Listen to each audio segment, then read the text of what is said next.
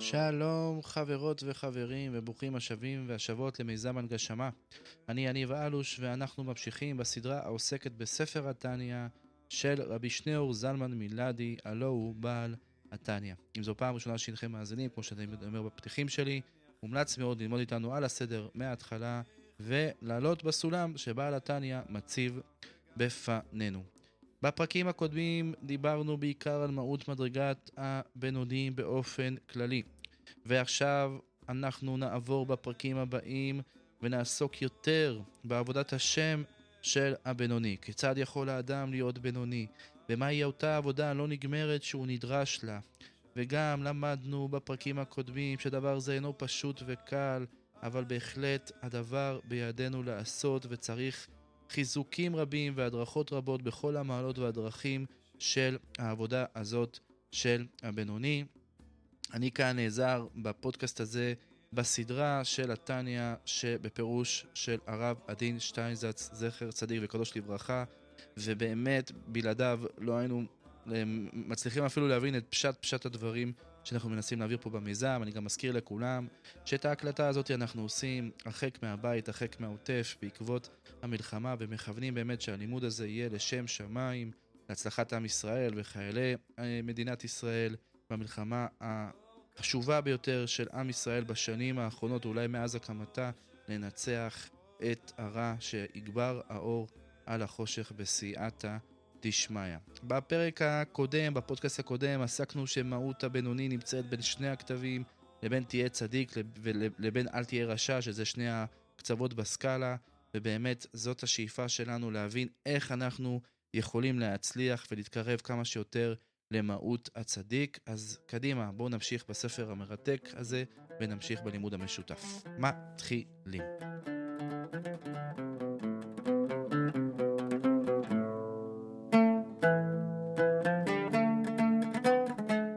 הגשמה, הפודקאסט שמלגיש ספרי הגות יהודית בלשון עכשווית. עורך ומגיש יניב אלוש. פרק ט"ו ובזה יובן מה שכתוב. ושבתם, וריתם, בין צדיק לרשע, בין עובד אלוהים לאשר לא עבדו. שההפרש בין עובד אלוהים לצדיק, הוא שעובד הוא לשון הווה, שהוא באמצע העבודה. שהיא המלחמה עם היצר הרע, להתגבר עליו ולגרשו מהעיר קטנה. שלא יתלבש באיברי הגוף, שהוא באמת עבודה ועמל גדול להילחם בו תמיד, והיינו הבינוני. אבל הצדיק נקרא עבד השם, בשם התואר כמו שם חכם או מלך, שכבר נעשה חכם ומלך. ככה זה, כבר עבד וגמר לגמרי עבודת המלחמה עם הרע, עד כי ויגרשהו וילך. לא. וליבו חלל בקרבו. כן, אז בעצם אה, בעל התניא ממשיך את מה שלמדנו בפרקים הקודמים, אני מניח שאנחנו נלך ונצלול יותר ויותר. אבל כבר בהתחלה הוא מצטט לנו את הפסוק ממלאכי, ואומר לנו שקודם כל הבינוני נמצא בין הקוטב של בין צדיק לבין רשע, ולמדנו את זה גם בפרקים הקודמים, שהשאיפה של הבינוני זה להיות צדיק, זה איזושהי שאיפה שהיא ככה אינסופית, הוא צריך להגיע אליה, כי עדיין אתם זוכרים שבתוכו יש עדיין את היצר הרע שנמצא ומנסה להשתלט על ה... על העיר הקטנה, כלשון בעל התניא, כאילו עדיין הנפש הבהמית מנסה למשוך את כל הגוף ואת כל האיברים של הגוף, את כל המעשה מחשבה ודיבור, כל, ה, כל הבחינות של הנפש אל תוך, ה, אל תוך הטומאה, או להוריד אותה למטה אל עבר היום-יום שהוא לא בקודש וכדומה. והאדם צריך אה, לעבוד ולהתמודד עם הדבר הזה. לכן הוא אומר שעובד אלוקים, זה בלשון הווה, הוא כל הזמן באמצע אה, עבודה. זה תיאור פועל, ולא התיאור שם, כמו שהוא אמר, על הצדיק, שזה כמו מלך או חכם, שזה כבר הוא זכה לזה, הוא הגיע לזה, ובעצם אה, ליבו חלל בקרבו. בואו נמשיך בלשון נתניה. ובבינוני יש גם כן שתי מדרגות, עובד אלוהים ואשר לא עבדו. ואף על פי כן אינו רשע, כי לא עבר מימיו שום עבירה קלה, וגם קיים כל המצוות שאפשר לו לקיימן, ותלמוד תורה כנגד כולם, ולא פסיק פומי מגירסה. אלא שאינו עושה שום מלחמה עם היצר לנצחו על ידי אור השם, המאיר הנפש האלוהית, שבמוח השליט על הלב כנזכר לעיל, מפני שאין יצרו עומד לנגדו כלל לבטלו מתורתו ועבודתו, ואין צריך ללמוד, ללחום עמו כלל. כן, אומר לנו פה בעל התניא דבר מדהים. בבינוני יש שני מדרגות, מדרגה שנקראת עובד אלוהים, ומדרגה שנקראת אשר לא עבדו. עכשיו לכאורה אומרים מה זאת אומרת אשר לא עבדו, מה הוא רשע? אומרים לו בן התניא חס וחלילה, מה פתאום? הוא לא רשע, הרי אמרנו שבינוני לא עובר, בנקודת הזמן שאתה בוחן את הבינוני, אז הוא לא עובר שום עבירה קלה, הוא מקיים את כל המצוות שהוא יכול לקיים, וגם כולל אה, תלמוד, אה, לימוד אה, תלמוד תורה. הוא לומד תורה כדי שהוא גם יכול שלא פסק פומי מגירסה, כן? שלא פסק ליפיו מללמוד תורה. אז מה זה בעצם, מה זה הבחינה הזאת אשר לא עבדו? אומר לנו בעל התניא, ואני מקריא לכם פה את הערותו של הרב הדין, חסרונו של אדם זה שאין הוא נאבק, הוא שר מרע ועושה טוב כל ימיו, ואף על פי כן הוא אינו מגיע לעשות מלחמה נגד היצר הרע שלו. הוא עוסק בלימוד תורה ובקיום מצוות לא משום שליבו בוער בקרבו באהבה ויראה להילחם מלחמות השם, אלא משום שיש לו אופי נוח ומתאים לסוג כזה של חיים. טוב, זה באמת אה, אה, ניתוח מעניין, כי באמת אה, רוב בני אדם לא נמצאים כנראה במקום הזה, אבל יש בחינה של בינוני שהאופי שלו מובנה בצורה כזאת שהוא נמצא, הוא בינוני, אבל הוא בבדרגת בינוני של אשר לא עבדו. מעניין. בואו נמשיך, בלשון הבעל התניא. כגון, שהוא מתמיד בלימודו בטבעו מתולדתו, על ידי תגבורת, המראה השחורה. וכן אין לו מלחמה מתאוות נשים, מפני שהוא מצונן בטבעו. וכן בשאר תענוגי העולם הזה הוא מחוסר הרגש הנאה בטבעו. ולכן, אין צריך להתבונן כל כך בגדולת השם, להוליד מבינתו רוח דעת ויראת השם במוחו, להישמר שלא לעבור על מצוות לא תעשה. כן, ממש, עד כאן קראתי, ממש הבלטן מסביר שיש אנשים שהם פשוט נוחים, נוח להם להיות במקום הזה של הלימוד תורה, של לשהות בתוך הלימוד התורה, של לקיים את המצוות, ואין להם, התאוות זה לא משהו ש... בוא נ... איך אומרים אצלנו בלשון הככה יותר uh, קלילה? זה לא הניסיון שלהם. זאת אומרת, אין להם שם את הניסיון הזה. בואו נמשיך בלשון התניא. ואהבת השם בליבו לדבקה בו בקיום המצוות ותלמוד תורה כנגד כולן, כן, בעצם הוא לא, אותו אדם, אותו בינוני, שנמצא בדרגה הזאת, אז הוא לא צריך להתבונן בגדולת השם, להוליד את הרוח דעת הזאת, הוא לא צריך להתאמץ לעורר את אהבת השם בליבו כדי להופקע בו בקיום המצוות. הוא לא עושה את זה כי, כי הוא כבר נמצא באיזשהו מקום, הוא נמצא ברובד הכי בסיסי, הוא נמצא שם. בואו נמשיך. אלא די לו באהבה מסותרת, אשר בלב כלות ישראל שנקראו אוהבי, אוהבי שמו. או, דיברנו על אוהבי שמו, ואני חושב שגם בעל התניא בהמשך ימשיך לדבר על המושג הזה שנקרא עובד שמו, אבל זה בדיוק הנקודה שאמרתי מקודם, שזה איזושהי בחינה מאוד מאוד מאוד בסיסית שקיימת אצל כל יהודי. ויש יהודים שבגלל שהאופי שלהם הוא נוח, מסביר לנו בעל התניא, אז הם נמצאים כבר במקום הזה והם על התדר הזה. ולכן זאת מדרגה נמוכה. חוזר לשעון בעל התניא, ולכן אינו נקרא עובד כלל, כי האהבה הזו המסותרת אינו פעולתו ועבודתו כלל, אלא ירושתנו ואהבותינו לכלל ישראל, כמו שהתבהר לקמן. כן, זה איזשהו משהו דיפולט בנו כעם ישראל. וכן, אף על פי, אף מי שאינו מתמיד בלימודו בטבעו, רק שהרגיל עצמו ללמוד בהתמדה גדולה, ונעשה ההרגל או טבע שני, די לו באהבה מסותרת זו. כן, בן אדם שהתרגל, אז נוח לו להיות במקום שבו הוא נמצא, ולכן הוא לא נמצא בדרגה של עובד אלוהים. הוא לא נמצא עדיין בדרגה הזאת, אלא הוא בינוני, אבל עדיין בדרגה יותר נמוכה. בואו נמשיך, אלא אם כן רוצה ללמוד יותר מרגילותו. או, מפה יכול כבר אה, להגיע השינוי. ברגע שאדם מתחיל לשבור את ההרגל, מתי שהבינוני מתחיל לשבור את ההרגל שלו, אז הוא מתחיל לצאת מגדרו, ואז הוא באמת יכול לעלות מהמדרגה היותר נמוכה שבה הוא נמצא. בואו נמשיך, ובזה יובן מה שכתוב בגמרא, דעובד אלוהים, היינו מי ששונה פרקו מאה פעמים ואחד, ולא עבדו, היינו מי ששונה פרקו מאה פעמים לבד. אומר לנו בעל התניא, מאמר זה פירשו בדרכים שונות ורובם בדרך הדרש והרמז, וכפשוטו מפרש כאן האדמו"ר הזקן את הדברים במהות ולא בכמות. הנקודה, אומר לנו הרב הדין, אינה המידה של 100 או 101 דווקא, אלא המידה שאדם רגיל אליה והמידה שמעבר לה. זה בדיוק ההבדל בין האדם הבינוני בדרגה הנמוכה לאדם הבינוני בדרגה הגבוהה. איפה הוא שובר את ההרגל. בואו נמשיך. והיינו משום שבימיהם היה הרגילות לשנות כל פרק מאה פעמים, וכדי טעתם בגמרא, משל משוק של חמרים שנשכרים לעשר פרסה בזוזה ול-11 פרסה בתרי זוזה. כן, כדי להוביל מסע למרחק של 10 פרסאות, לוקחים החמרים בשכרם זוז אחד, ואילו כדי להוביל את המסע למרחק של 11 פרסאות, הם לוקחים שני זוזים. כלומר, בשביל פרסה אחת שמוסיפים להם, הם מכפרים, מכפילים את שכרם שלא באותו יחס כלל. למה זה? למה, למה הבעל אתה מבין את הדוגמה הזאת? אני ממשיך. מפני שהוא יותר מרגולותם. כן, בתלמוד שם מבואר, אומר לנו הרב הדין, שהשינוי המשמעותי בשכר תלוי בגבול של ההרגל. ולכן, שאלה חזרת ראשון בעל התניא, זאת הפעם המאה ואחת היתרה לרגילות שאורגן מנעוריו שקולה כנגד כולן, ועולה על גביהן ביתר שאת וביתר אז להיות נקרא עובד אלוהים. כן, ברגע שאדם שובר את ההרגל שלו, אותו בינוני שובר את ההרגל שלו, אז הוא הופך באמת עובד אלוהים. מפני שכדי לשנות טבע הרגילות, צריך לעורר את האהבה להשם, כן, שזה כבר יותר עבודה. על ידי שמתבונן בגלויות השם במוחו, לשלוט על הטבע שבחלל השמאלי המלא דם הנפש הבהמית, שמהקליפה שממנה הוא הטבע. בואו נקרא את מה שאומר לנו הרב הדין על המשפט הזה. כאמור, כדי להיות עובד אלוהים, צריך לשנות ולהוסיף על ההרגלים. שינוי כזה מחייב את האדם לשנות את טבעו הפנימי, גם זה שבקדושה, שמצד הנפש הבהמית הטבעית המקבלת משם אלוקים. הדגש הוא, הוא בעל ידי שמתבונן במוחו. העבודה היא עבודה של האדם בכוחות שיש לו, בכוחות שיש לו ובמה שבידו לעשות. לאמור, לחשוב ולהתבונן דווקא במוחו הגשמי בגדולת השם שבעולם, כפי שהוא יכול להשיג. ובכוח ההתבוננות הזו הטבעית, לשלוט ולשנות את, את טבע נפשו הבהמית שבחלל השמאלי שבלב, כן, דיברנו על זה גם בפודקאסטים הקודמים. העבודה בכוחותיו המודעים הטבעיים כדי להביא לשינוי נפשי שיפרוץ את טבעו, זוהי עבודת אלוקים.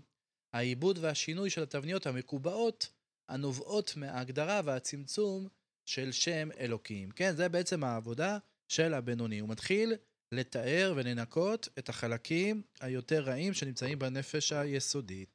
וההצלחה שלו יכולה להגיע אך ורק אם הוא מתבונן בגדולת השם במוחו. כלומר, הוא מצליח אה, לאהוב את השם. כמו שלכאורה אדם שמאוד מרגיש אהבה מאוד גדולה לרעייתו או להורים שלו, ואז הוא אומר לעצמו, וואי, אני אעשה שם משהו מעבר, אני אשבור את ההרגלים שלי, אני אשבור את הנוחיות ואת ה...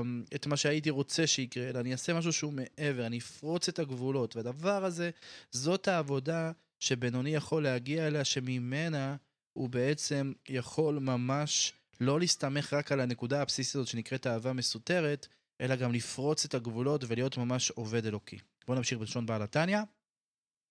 וזוהי עבודה תמה לבינוני, כן? אומר לנו הרב הדין, העבודה הזו היא עבודה תמה, שלמה, כיוון שהיא באה לו במלוא קומתו הרוחנית מהתבוננות השכלית בגדולת השם, דרך התרגשות האמוציונלית והפועלת של אהבה ויראה. ועד למסקנה הבאה מהאהבה הזו, לתת להשם עוד משהו מעבר למה שכבר נתן. וכיוון שכך, אומר לנו רב הדין, היא גם דרך העבודה הממצה את מהותו של הבינוני. עבודה שאין לה סוף, שלעולם אינה מגיעה לשקט של אחר, כי באותה שעה שהבינוני מגיע למימוש האהבה, הוא כבר מתבונן במה שמעבר לה, ושואף אל מעבר לה. טוב, בואו נמשיך ככה ונסיים את הפרק. או לעורר את האהבה המסותרת שבליבו, למשול על ידה על הטבע שבחלל השמאלי, שזו נקרא גם כן עבודה להילחם בטבע ויצר, על ידי שמעורר אהבה מסותרת בליבו, מה שאין כן כשאין לו מלחמה כלל, אין אהבה זו מצד עצמה נקראת עבודתו כלל. כן, אומר לנו בעל התניא שגם אם אדם לא מצליח להגיע לדרגה כזאת גבוהה של מתבונן בגדולת השם במוחו, הוא עדיין יכול להשתמש במידה הזאת הבסיסית שאמרנו מקודם שנקראת עבוד, אהבה מסותרת, אבל למנף אותה לדרגה גבוהה יותר. אני אקריא לכם את ההערה של הרב הדין, גם במצבים שבהם אדם אינו יכול להגיע לעבודת תמה, לשלוט על הנפש הבהמית ולשנות את הטבע וההרגל מכוח ההתבוננות ויצירה של אהבה חדשה, זה מה שאמרנו מקודם, הוא יכול מכל מקום להגיע לזה מכוח רצייה. האדם מרגיש שהוא נכנס להרגל לשגרה של קבע, ואז גם אם אין הוא מרגיש בצורך להתקדם, לתת עכשיו יותר, זה סימן בשבילו שהוא צריך לעשות זאת, ללכת הלאה. התהליך אינו מגיע לנקודה של התרגשות פנימית, כמו בעבודת תמה, אומר לנו הרב הדין, אבל הוא מגיע לנקודה של מאבק, והמאבק אינו מתגלה בהרגשה של אהבה, אבל הוא מנצל את כוחה של אהבה המסותרת למסקנה והחלטה פנימית להיות קרוב להשם ובשום אופן לא להינתק ממנו. מה שלא קורה, זה מה שבכך סיימנו גם את הפרק, מה שאין כן, כשאין לו מלחמה כלל, אין, אין אהבה זו מצד עצמה נקראת עבודתו כלל, כן? כשאדם נמצא במקום שבו הוא עובד רק עם ההרגלים שלו ועם האופי הנוער שלו ומה שהוא ככה רגיל, אז זה לא נקרא שהוא נמצא במקום, בדרגה של אה, עובד השם. וזה ככה אה, מסביר לנו בעלתם בפרק הזה. בואו נקרא את, את ההערה הסופית של הרב הדין לפרק הזה, ובזה נסיים. תמציתו של פרק זה היא במילות הפתיחה שלו. ושבתם וראיתם. לכאורה, ההבדל בין צדיק ורשע הוא ברור. ובכל זאת אומר הנביא, ושבתם וראיתם בין צדיק לרשע. מהבינוני נדרש שוב ושוב לשוב ולראות. הוא הגיע ואל, ו- ואל תהיה רשע. הוא הגיע כמה שיכול לתהיה צדיק.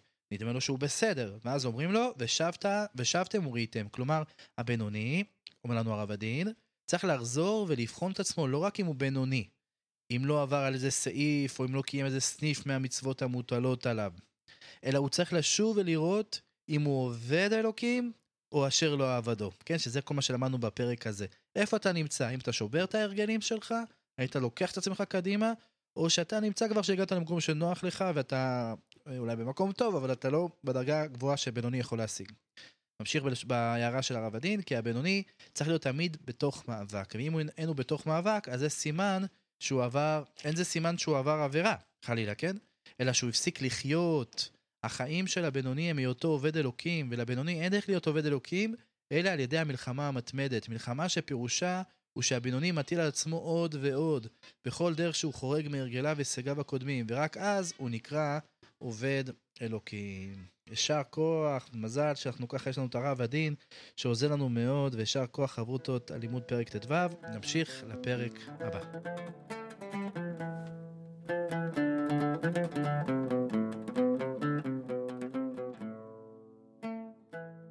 פרק ט"ז וזה כלל גדול בעבודת השם לבינונים.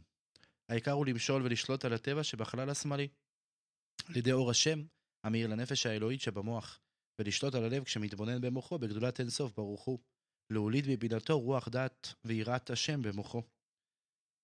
להיות סור מרע דאורייתא ודרבנן, ואפילו איסור קל של דבריהם חס ושלום, ואהבת השם בליבו בחלל הימני בחשיקה וחפיצה לדופקה בו בקיום המצוות דאורייתא ודרבנן, ותלמוד תורה שכנגד כולן. טוב, אז בעצם אנחנו ממשיכים את מה שמלמד אותנו בעל התניא בפרק הקודם, ולמעשה, בעל התניא מתחיל לפתח את החלק של הבינוני שמתייחס לעובד אלוקים.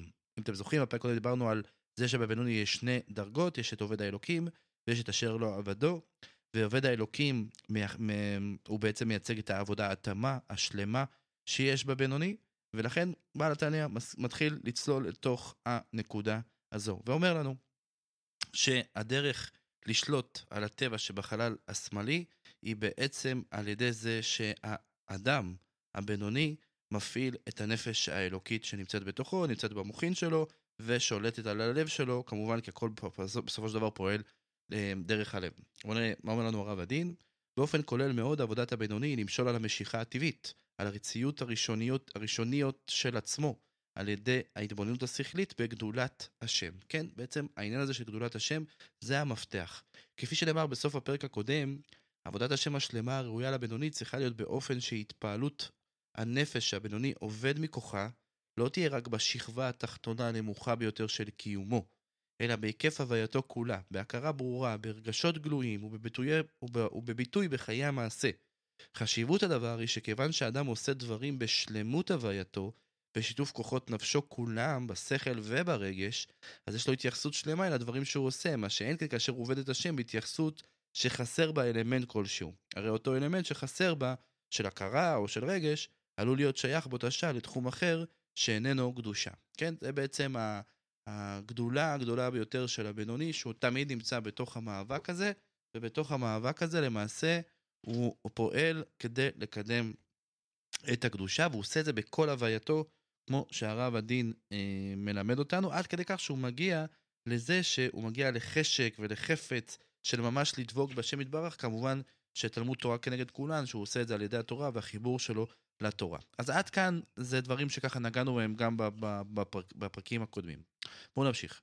ויתר על כן, צריך לדע כלל גדול בעבודה לבינונים, שגם אם אין יד שכלו ורוחו ברוח בינתו משגת להוליד אהבת השם בהתגלות ליבו, שיהיה ליבו בוער כרשפה אש וחפץ בחפיצה וחשיקה ותשוקה מורגשת בלב לדבקה בו. כן, אמרנו עכשיו שצריך שכל ההוויה תהיה, תהיה כזו שהיא מרגישה את, ה, את כל הדבקות אה, אה, אה, בהשם יתברך. אני ממשיך, רק אהבה מסותרת במוחו ובתעלומות ליבו, והסיבה לזה, אני קורא פה גם מהגה, והסיבה לזה היא מפני היות המוחין שלו, שלו ונפש, רוח ונשמה שלו מבחינת עיבור והלם תוך התבונה ולא מבחינת לידה והתגלות כיודע ליודעי חן, עד כאן ההגעה. דהיינו שהלב מבין ברוח חוכמה ובינה שבמוחו, גדולת אינסוף ברוך הוא, דכולה קמא כלה חשיב, אשר על כן יעתה לו יתברך שתכלה אליו נפש כל חי להידבק ולהיכלל באורו. הרב דין אומר לנו שמכל מקום, גם אם אין הוא מגיע להתעוררות של הרגשה גלויה בלב, שזה בדיוק החלק הזה שקראנו עכשיו, הוא מגיע בשכלו למסקנה. כן, אדם יכול בעצם להגיד לעצמו את זה בשכל שלו, שראוי להת, להתקלל באורו יתברך, ראוי להידבק בהשם יתברך. הוא מבין את גדולת השם שהכל לפניו כעין, ושלכן ראוי ליראה ולאהוב את השם בכלות הנפש, ואפילו על מנת שתכלה הנפש תבטא לגמרי בדבקותה בהשם. זה מה שהאדם צריך להגיד לעצמו, וזה מה שהאדם, שאם הוא לא מרגיש ממש את הדבקות בהשם, לפחות יכול לפעול בשכלו כדי להתקרב. וגם, אני חוזר לש... ללשון בעל התניא, וגם נפשו ורוחו אשר בקרבו, כך יעתה להן להיות קלות אליו בחשיקה וחפצה, לצאת מנרדקן, הוא הגוף לדבקה בו, כן? שאין זו רק השגה במופשט שהעולם בכללו ראוי לו להידבק בהשם, אלא גם נפשו ורוחו שלו, אומר לנו הרב הדין. אדם זה שכאמור אינו יכול להגיע לאהבה ויראה מורגשת בלב, שזה מה שהציפייה להגיע ברמה הכי גבוהה של הבינוני, יכול מכל מקום לצייר במוחו תחושה מסוימת. אין זו תחושת החוויה עצמה של התשוקה לצאת מהגבולות של מושכני אחריך נרוצה שנאמר בשיר השירים, אלא מעין חוויה משנית, אומר לנו הרב הדין. הוא מבין שזו התייחסות הנכונה, הוא אינו מרגיש, אבל הוא יודע שכך צריך וראוי להרגיש. לחפוץ ולחשוק ולהשתוקק בכל ליבו, לצאת מהכיסוי, מהנרתיק שעל הלב ולדבקה בו. זה בעצם הכלי, הכלי שנותן לנו בעל התניא למי שעדיין רוצה להגיע לדרגה הזאת של השלמות של הבינוני, אבל הוא עדיין רחוק ממנה, אבל על ידי זה שהוא בעצם מכריח את עצמו לחשוב ככה, הוא יתקרב לזה. בואו נמשיך בלשון הבעל התניא. רק שבעל כורחן חיות עינה בתוך הגוף וצורות בו כאלמנות חיות. ולעת מחשבה ללאון תפיסה בכלל. כי אם כאשר תפיסה ומתלבשת בתור מצוותיה, כמשל המחבק את המלך הנזכר לאל. כן, בואו נעזר גם פה מהרב הדין. את הקדוש ברוך הוא בעצמו אי אפשר לחבק, אי אפשר להידבק בו, הוא עצמו אש אוכלה ולא יראינו אדם החי. אולם כיוון שהקדוש ברוך הוא הלביש את עצמותו בתורה ובמצוות, אלה שבידינו ממש, הרי בשעה שאדם עוסק בתורה ובמצוות, הוא נמצא מחבק כביכול את הקדוש ברוך הוא בעצמו. אמנם הלבושים רבים ועמומים כל כך, שאין בזה כל כך הרגשה של מגע אינטימי, אבל אפשר לא מכל מקום לדעת שבאותה שעה הוא מחבק את הקדוש ברוך הוא. כן, זה למשל שגם עסקנו בו אה, בתחילת התניא, אבל זה גם מאוד עוזר לנו להבין שעל ידי המחשבה, אתה כן יכול להתקרב בלו ובקצת לאותה אה, עבודת תמה שעבודת הבינוני ראוי באמת להגיע אליה. בואו נמשיך בלשון התניא. והיא לזאת יעתה להן לחבקו בכל לב ונפש מאוד, דהיינו קיום התרי"ג מצוות במעשה ובדיבור, מחשבה שהיא השגת וידיעת התורה כנזכר לאל. הנה כשמעמיק בעניין זה בתעלומות תבונות ליבו אה, ומוחו, ופיו וליבו שווין, שמקיים כן בפיו כפי אשר נגמר בתבונות ליבו ומוחו. דהיינו להיות בתורת השם חפצו ויהגה בה יומם ולילה בפיו. וכן הידיים ושאר האיברים מקיימים המצוות כפי מה שנגמר בתבונת ליבו ומוחו. כן? אומר לנו הרב הדין, האדם צריך להיות מוכן לזה שהדבר יצא מתחום החוויה הפנימית ויתגלה גם בתוך מעשיו ודיבוריו. אפשר לחשוב באופן מושט שראוי לו לאדם לעבוד את השם, ובאופן זה יש מרחק רב בין המחשבה לבין מה שאכן עושים, ויש אופן שחושבים על הדברים הדעתה דנפשי, שאדם חושב על הדברים בקשר לעצמו, מתוך רצון כן לקיים את הדברים בפועל. כן, זו העבודה שבעל התניא אה, בעצם מציע לנו לעשות. אני ממשיך. הרי תבונה זו מתלבשת במעשה דיבור מחשבת התורה ומצוותיה, להיות להם בחינת מוחין וחיות. אומר לנו הרב הדין שההבנה הזאת באופן זה מביאה את האדם להתעוררות הנפש. אמנם אין זו התעוררות הנפש של האהבה הבלתי אמצעית של השלב את העולם מאליה, שזו הדרגה הכי גבוהה שהזכרנו קודם, אבל זאת התעוררות במובן זה שהיא מניעה את המעשה ומחיה אותו. נחזור לשון הבעל התניא, וגדפין לפרחה לילה. כן, זה כנפיים לעוף בהם למעלה. כאילו עסק בהם בהתחילו ורחימו ממש אשר בהתגלות ליבו. בחפיצה וחשיקה ותשוקה מורגשת בליבו ובנפשו הצמאה להשם מפני רשפי אש אהבתו שבליבו כנזכר לעיל. טוב, גם פה נעזר ברב הדין, כפי שנאמר, הבינוני לא ניחן בדרגת הנפש המסוגלת להגיע לחוויה ישירה ושלמה, לא להגיע אליה ולא לפעול מכוחה. ואולם במנה המצומצמת יותר של קשרינותיו, אומר לנו הרב הדין, הוא יכול להגיע להישגים שהם לא פחות מאלה של הצדיק. לצדיק קל יותר, יש דברים ואופנים שהוא יכול לעשות, והבינוני לא יוכל לעשות לעולם. אבל בכוח עבודתו, בכוח המאמצים שהוא משקיע, צצת כוחו, הבינוני יכול ליצ... ליצ... ליצור דברים שלגביו הם גדולים מהנפש, גדולים מהדבקותה כשלעצמה בהשם, לא פחות מהצדיק. המבנים שלו הם אחרים, הם לא קלאסיים, אבל גם בהם יש יופי, גם בהם יש קדושה, אם כי מסוג אחר. אומר לנו הרב הדין, הערך והאיכות של עבודת הבינוני הם המגבלות שלו, שאף על פי כן, למרות מגבלות אלה, הוא עובד. לכן לבינוני אסור לשקוע בעבודה שאין בעבורו עוד מגבלות, אסור לו לסמוך על ההרגל, אסור לו להיכנס לשגרה, כן, דיברנו על זה גם בפרק הקודם. הוא צריך בכל עת לעורר את תבונת ליבו ומוחו ולחשוב ולעיין בדברים שגם אם לא ישיג בהם תחושה בלתי אמצעית, שזה מגיע אותו בינוני הגבוה, הוא יוכל להשיג בתעלומות תבונות ליבו, דרגה שתהיה מקבילה לדרגה שהצדיק יכול להגיע אליה. בואו נמשיך. הואיל ותבונה זו שבמוחו ובתעלומת ליבו היא המביאתו לעסוק בהם, ולולא שהיה מתבונן בתבונה הזו, לא היה עוסק בהם כלל, אלא בצורכי גופו, לבד. וגם אם הוא מתמיד בלימודו וטבעו, אף על פי כן אוהב את גופו יותר מטבעו. וזה רמזור בתנו ז"ל באומרה, מחשבה טובה, הקדוש ברוך הוא מצרפה למעשה, למעשה ואהבה ללממר, מעלה עליו כתוב כאילו עשאה.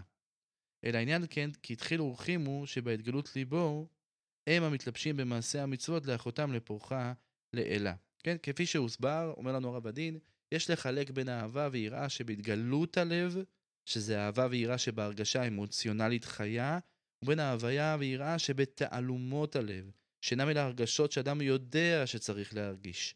וכאשר אהבה ויראה מתגלות בלב כחוויה פנימית חיה במלוצותה, אז הם מתלבשים במעשה המצוות להחיותם לפורחה לילה, לפרוח ולעוף למעלה. נמשיך בבעל התניא, כי הלב הוא גם כן חומרי כשאר איברים שהם כלי המעשה, אלא שהוא פנימי וחיות להם, ולכן יכול להתלבש בהם, להיות להם גדפין לעלותן, כן, כנפיים. אך התחילו ורחימו שבתבונות מוחו ותנומות ליבו הנזכרים לעיל, גבעו דרכיהם למעלה מעלה מבחינת המעשה, ואי אפשר להם להתלבש מבחינת מעשה המצוות להיות להם מבחינת מוחין, וחיות לעלותם לפר... לפורחה לאלה, אם לא שהקדוש ברוך הוא מצרפן ומחברן מבחינת מעשה, והן נקראות בשם מחשבה טובה. כן? את האהבה והיראה שבתבונות מוחו ותעלומות ליבו, הקדוש ברוך הוא מצרף למעשה, אומר לנו רב הדין, כמאמר התלמוד בקידושין, מחשבה טובה, הקדוש ברוך הוא, מחשבה טובה, הקדוש ברוך הוא מצרפה למעשה. כי אינם תחילו אורחים ממש בהתגלות ליבו, כי אם בתבונות מוחו ותעלומות ליבו, כנזכר לאל. יש כאן הגעה נוספת, אני אקרא אותה, או כמו שכתוב בספר הזוהר, עץ חיים זה תבונה אותיות בן ובת שהם תחילוכים ולפעמים התבונה יורדת להיות מוכין בנוגבא דזעיר אנפין שהן אותיות התורה והמצוות והמשכיל יבין. אך צירוף זה מצרף הקדוש ברוך הוא כדי להעלות מעשה המצוות ועסק התורה הנעשים על ידי מחשבה טובה הנ"ל עד עולם הבריאה, מקום עליית התורה והמצוות הנעשים על ידי תחילוכים ושכליים אשר בהתגלות ליבו ממש, אבל בלאו הכי נמי עולים לעולם היצירה על ידי תחילוכים וטבעיים המסותרים בלב כל ישראל בתולדותם. כמו שהתבהר לקמן באריכות, הקטע האחרון קצת ככה הקראתי ופחות הסברתי, אז אני אסביר ככה באמצעות הרב הדין, ובזה נסיים את הפרק. המציאות כולה מצויה בתוך מערכת של ארבעה עולמות, זה למעלה מזה, עשייה, יצירה, בריאה ואצילות. המקום שאנו פועלים בו, שבו אנו עושים את המצוות, הוא עולם העשייה, ובייחוד עולם העשייה הגשמי. העולם שמעליו הוא עולם היצירה, הוא עולם של ההרגשה שבקדושה, הנקרא גם כן עולם המלאכים. לעומת האדם שהוא הרכבה של כוחות ומהויות אינספור, המלאך הוא הוויה של קו אחד, אומר לנו רב הדין, של רגש אחד בלעדי בטהרתו ובמלוא כוחו. כל מלאך ממחנה מיכאל הוא אופן מסוים אחד של אהבה, וכל מלאך ממחנה גבריאל הוא אופן מסוים אחד של יראה. למעלה מעולם היצירה נמצא עולם הבריאה, שהוא עולם השכל, השרפים, ההוויות של העולם הבריאה. הן ההוויות של ההכרת טהורה שמעבר לסיבוך ולמורכבות שבהוויה האנושית. המצווה היא כאמור פעולה בתוך עולם העשייה הגשמי, מצוות הצדקה פירושה באופן מעשי שאדם מעביר ממון הוא חפץ ממקום למקום. ומצוות נטילת לולב היא במובן זה לקחת ענפים מסוימים לעוגדם ולנענע אותם לכל הכיוונים. לכאורה אין אלו אלא פעולות סתמיות של הזזת דברים בעולם החומרי.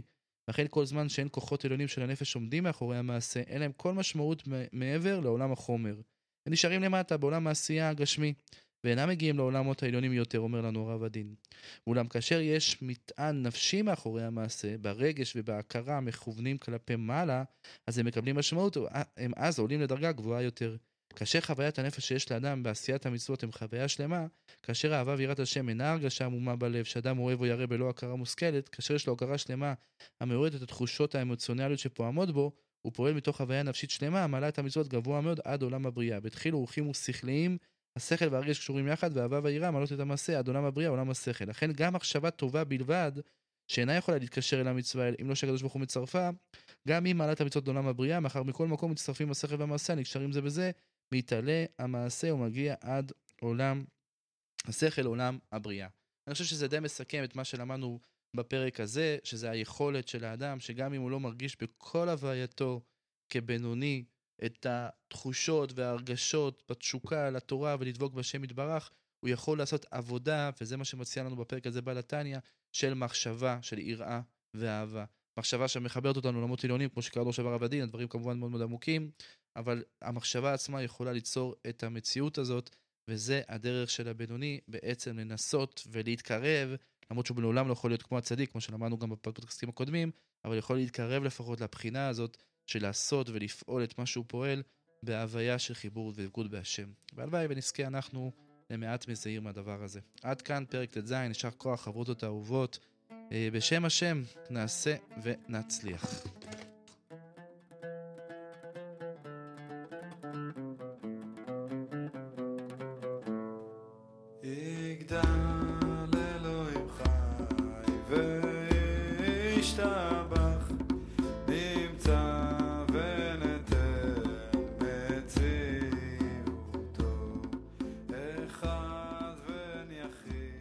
יחיד הנגשמה, הפודקאסט שמנגיש ספרי הגות יהודית בלשון עכשווית. עורך ומגיש יניב אלוש.